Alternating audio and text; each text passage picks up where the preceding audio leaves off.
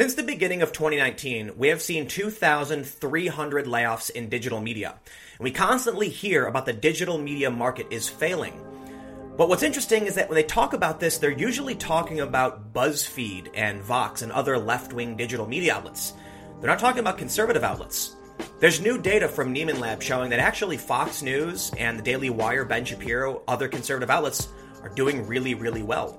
And so I started to think about why is it that the left, when it comes to digital media, is collapsing. And the reason is, in my opinion, Facebook. Facebook a year ago changed their algorithm to try and bring users back to the platform as they're bleeding millions of young users. It didn't work.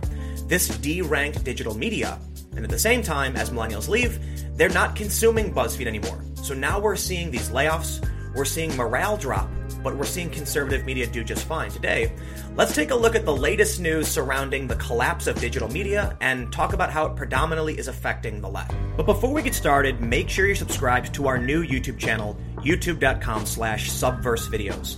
The goal for this channel is to produce straight laced news, expert interviews, and on the ground reporting so we can try and cut through the spin and the bias to the best of our abilities. If you want to support these videos, just share them on social media to help spread the message. Our first story from Business Insider. More than 2,300 people lost their jobs in a media landslide so far this year. The media industry continued to announce large cuts Monday as New York media laid off 32 employees and 5% of its full time staff. The announcement followed large rounds of layoffs in February from companies like BuzzFeed, Verizon, and Vice Media. The massive cuts so far this year represent a recent trend of cuts at digital media companies that sprung up as newspapers around the country were shrinking and disappearing. Business Insider produced a list of all the media jobs lost so far. Now, what's particularly interesting here is while there are some organizations that have major cuts, it looks like left wing digital media took huge hits with Vice dropping 250 staffers, Verizon cut 800 jobs, and this includes the Huffington Post, and BuzzFeed cut 200 people back in January. There are many different outlets that cut staffers, but the biggest cuts came from these digital left wing outlets. And I had to wonder why that was. The narrative tends to be that digital media doesn't work. But then I have to wonder why so many conservative outlets are doing just fine. They aren't laying anybody off. The Washington Post published this story back in January. BuzzFeed, Huffington Post, latest to feel pinch in faltering digital news economy. In the story, they say traditional media organizations such as newspapers and TV stations have been buffeted for years by the transition to a digital economy, with some of their readers and advertising base siphoned away by the likes of BuzzFeed, Vice, and Huffington Post. But over the past several months, digital companies have faced some of the same issues as profits have proved elusive in an advertising market dominated by two giants, Google and Facebook. The story talks about the layoffs and adds. The layoffs reflect challenges in our industry, said one person briefed on BuzzFeed's plans, but also is an effort to bring the company's cost in line with its various divisions, including news, documentary video production, and licensing. The company produces videos for Netflix, Oxygen, and others. The reason I highlight this story is that the Washington Post is supposed to be mainstream media. However, it's only highlighting these left wing outlets that have had mass layoffs and they're referring it to as the digital economy or the digital market. Sure, we can talk about BuzzFeed, Huffington Post, and these other outlets losing their staff, Vice, for instance, but these are left wing outlets. Conservative outlets are doing fine and they're actually hiring to a certain extent. Recently, Nieman Lab published data. We can see right here top web publishers by Facebook engagement. Fox News is on top with 146 million engagements, and NBC just below with 127 million engagements. We can move down and see that the Daily Wire, 77 million engagements, actually surpasses the New York Times, CBS News, and Huffington Post, obviously. They say it's been a little over a year since Facebook announced major algorithm changes that would decrease the amount of news in newsfeed, instead prioritizing non-publisher content that spurs engagement and provokes comments. 14 or so months in, what does the news environment on Facebook look like? A new report from social media tracking company Newswhip shows that the turn toward meaningful interactions has pushed up articles on divisive topics like abortion, religion, and guns, politics, rules, and the angry reaction dominates many pages, with Fox News driving the most angry reactions of anyone, with nearly double that of anyone else. Of course, all that isn't only Facebook's fault. The content that dominates the platform now might have risen even without an algorithmic boost.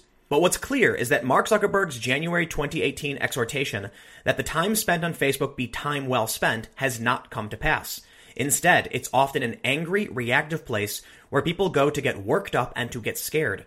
Here are the two most shared Facebook stories of 2019 so far. We can see it's from US 105 FM and Life News. The first story suspected human trafficker, child predator may be in our area, and you can't give a lethal injection to murderers in New York, but you can give one to an unborn baby. There's a lot to break down here, and I think there's one reason why we're seeing a shift in this news, and it's not necessarily because Facebook changed their algorithm, but it's because millennials are leaving in mass. And millennials aren't going to be arguing about abortion, gun rights, or immigration so much as older people will.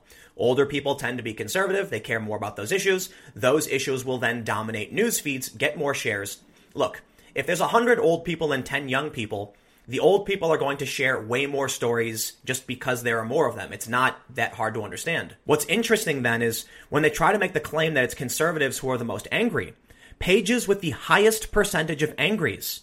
And Daily Kos is actually number two, Daily Kos being a far left activist website. In fact, you have to go down beyond the sixth highest position to find the first conservative outlets. Washington Post at number six. Then we have Judicial Watch and Conservative News Today.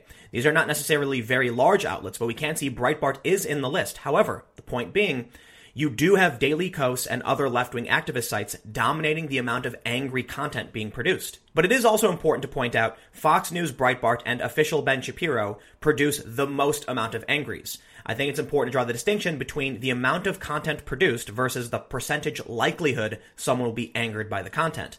Although Fox News, Breitbart, and Ben Shapiro produce the most angry reactions, Daily Kos is still number two in terms of how often people are angry relative to the content they produce. And of course, we can see CNN, Daily Mail, and Occupy Democrats, Huffington Post, not far behind. So you do see right wing news, but also left wing activism in this list.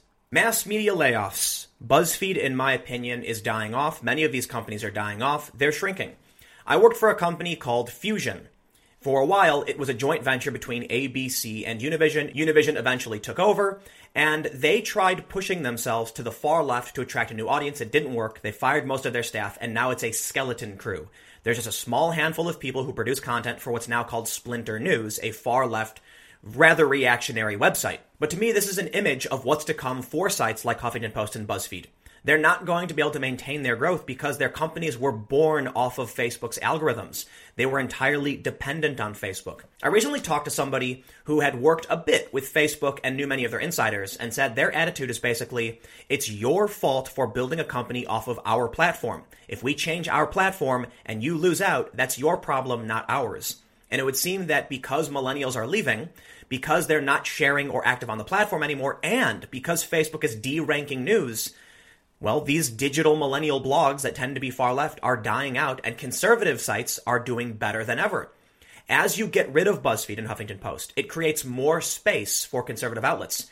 It's a snowball rolling down a hill that's eventually, in my opinion, going to give conservatives the dominant voice on Facebook. There's the obvious demographic issue where, as I mentioned, older people tend to be more conservative, combined with this data on Facebook usage. We can see that ages 12 to 34 are in decline. Only 62% of people in this demographic are using the platform, but 35 to 54 has actually stabilized at 69%, and ages 55 plus has actually gone up.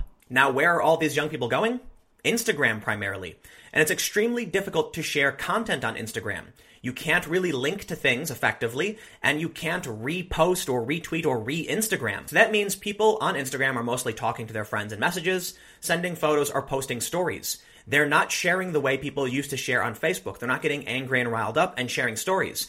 Though they do make posts where they share their feelings, it's very different when you get an authoritative news source telling you something is true and you believing it versus you seeing the opinion of your friend. This dramatic change, in my opinion, is very, very good for young people. The mechanics of Twitter and Facebook made it very easy for outrage culture to expand and for these companies that thrive off of extremism to do well. While yes, conservatives still generate angry reactions, we're seeing less overall because companies aren't making it. And this means ultimately bad news for the big lefty outlets. One of the most notable being BuzzFeed. This story from ThinkNum. BuzzFeed employee morale and CEO sink to lowest levels yet. Company shrinks on LinkedIn. But this has been a long time coming. Back in August, we saw this story from VentureBeat.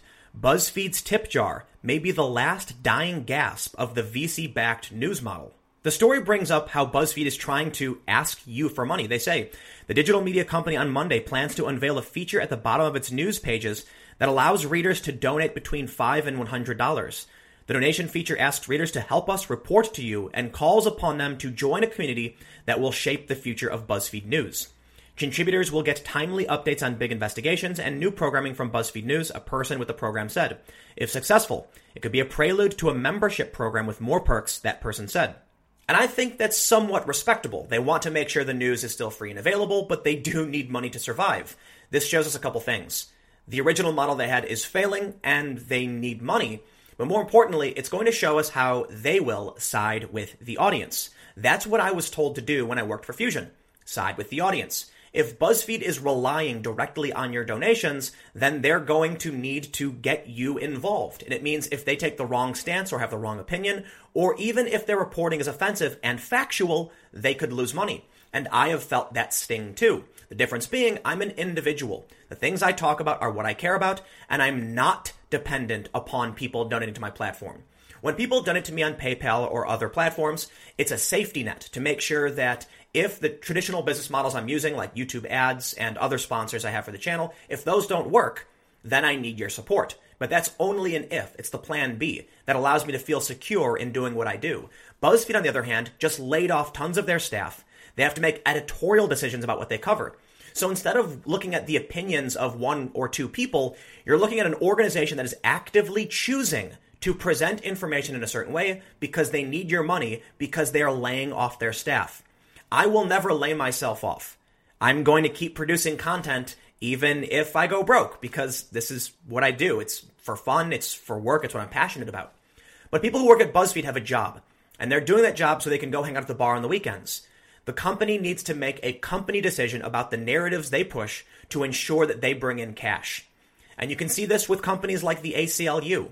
The ACLU used to believe in free speech. Well, they've walked back on that. They're now supporting rather regressive positions because they got a massive influx of donations after they opposed Donald Trump's moratorium on certain countries traveling to the US. Now, look, it's absolutely fair to criticize me or BuzzFeed because you think that we're beholden to our donors. But I don't know who my donors are for the most part, or what their opinions are, I should say, and I just talk about what I think is important. It's very different when an editorial board sits around at a table disagreeing with each other and deciding what the narrative needs to be. I don't know what the right answer is. I certainly think you can criticize me or any other personality who focuses on particular issues, but at the same time recognize that's an individual opinion. You are here on my channel.